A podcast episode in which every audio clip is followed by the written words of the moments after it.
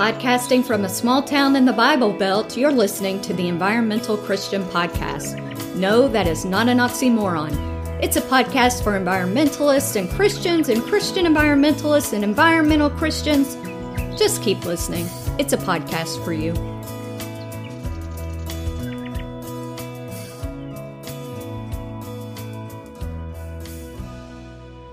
Thanks for joining the Environmental Christian Podcast.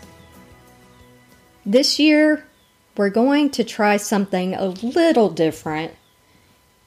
We'll be podcasting once a month, and we'll be discussing scriptures and environmental issues with tips and questions for you to think over and do throughout the month.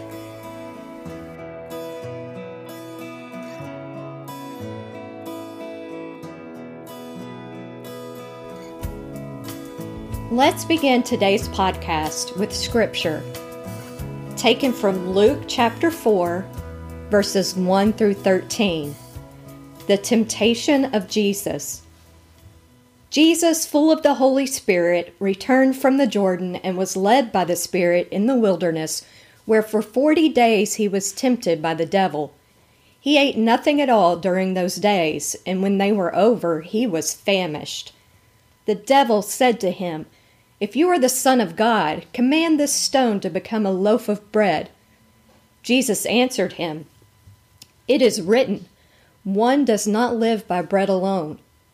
Then the devil led him up and showed him in an instant all the kingdoms of the world. And the devil said to him, To you I will give their glory and all this authority, for it has been given over to me, and I give it to anyone I please. If you, then, will worship me, it will all be yours. Jesus answered him, It is written, Worship the Lord your God and serve only him. Then the devil took him to Jerusalem and placed him on the pinnacle of the temple, saying to him, If you are the Son of God, throw yourself down from here. For it is written, He will command His angels concerning you to protect you. On their hands they will bear you up, so that you will not dash your foot against a stone. Jesus answered him, It is said, Do not put the Lord your God to the test. When the devil had finished every test, he departed from him until an opportune time.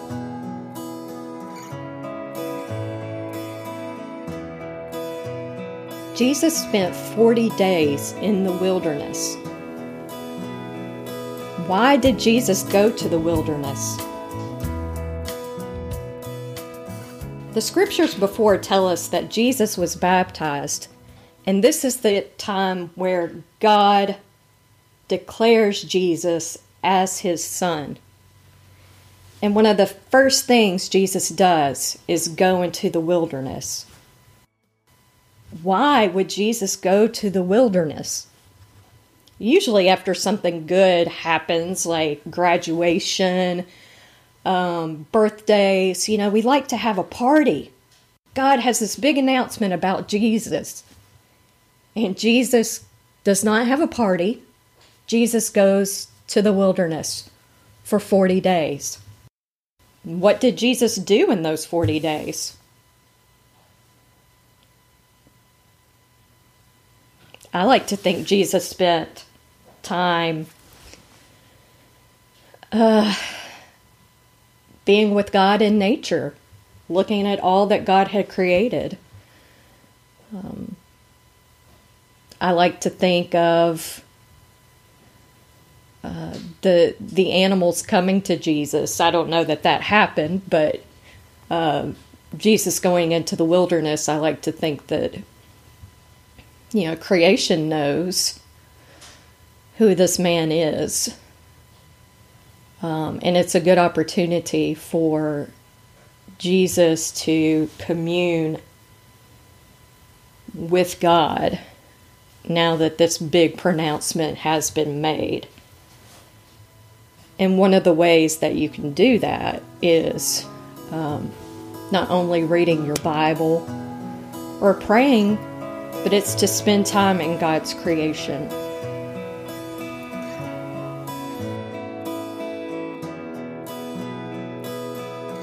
Our creation care lesson today is about deforestation. So, we've been in the wilderness with Jesus, and now we're going to talk about wilderness being taken away. I want to share this quote by Henry David Thoreau Every creature is better alive than dead, men and moose and pine trees, and he who understands it aright will rather preserve its life than destroy it. Forests make up 31% of the Earth's surface. Take a deep breath. Breathe out. Trees exchange the carbon dioxide we breathe out for oxygen to breathe in. Trees reduce erosion, help filter water, and provide habitat and food. Deforestation is the clearing of trees and natural vegetation. This occurs because of construction of roads, subdivisions, tree harvesting, and the need for agricultural land.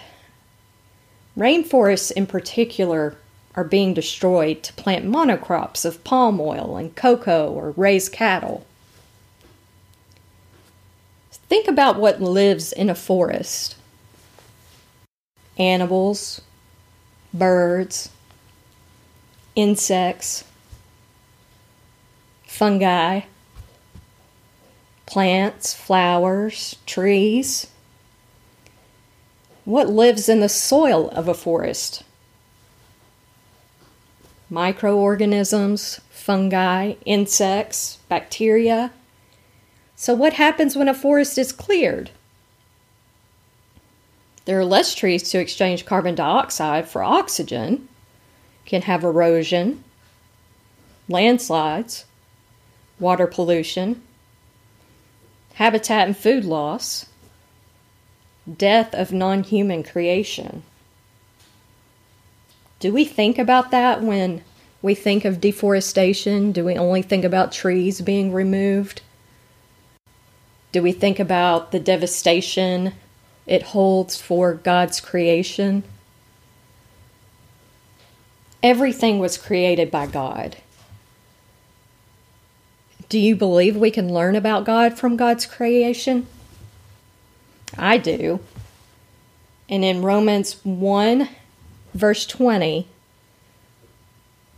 it says, For since the creation of the world, God's invisible qualities, his eternal power and divine nature have been clearly seen, being understood from what has been made, so that people are without excuse.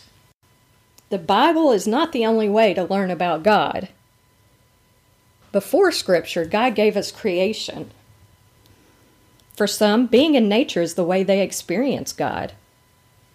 When I'm in trouble, when I feel stressed, for my mental health, I need to get out in the trees. I need to be surrounded by God's creation.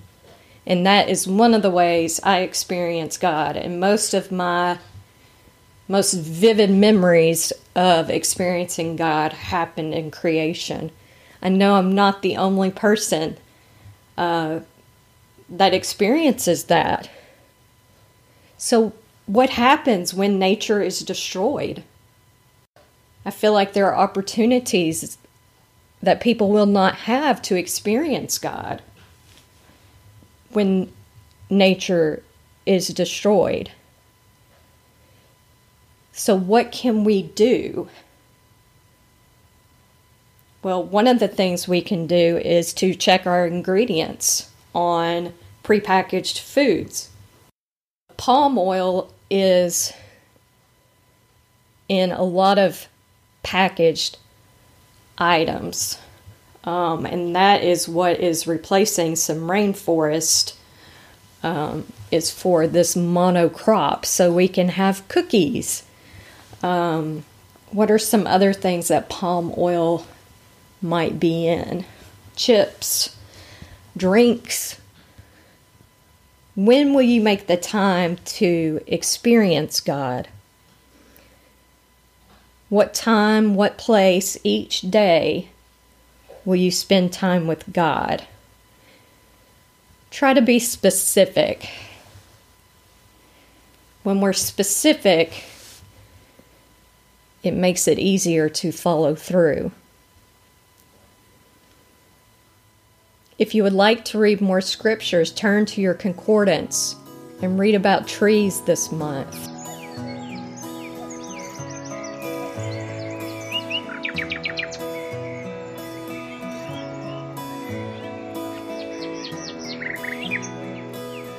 Hey, thanks for listening to The Environmental Christian. If you have a question or comment pertaining to the podcast or Christians in the environment, please send me an email at environmentalchristian at gmail.com or check out The Environmental Christian on Facebook.